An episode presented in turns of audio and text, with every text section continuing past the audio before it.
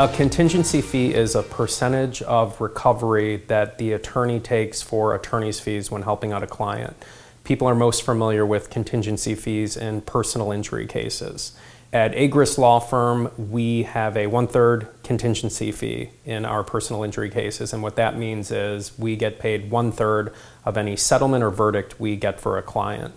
What's important about contingency fees that people should pay particular attention to is oftentimes lawyers will have a shifting contingency fee, meaning they will handle a case for one third if the case settles without a lawsuit if a lawsuit is filed, they will increase their contingency fee to 40%. And if the case goes to trial, they will increase it more to 50%. At my law firm, our contingency fee is always one third. It stays the same no matter when we settle your case or if we go to trial and get a verdict. I would recommend that anyone who's hiring a personal injury attorney take a look at the contingency fee, make sure it stays the same, and that it doesn't change throughout the process.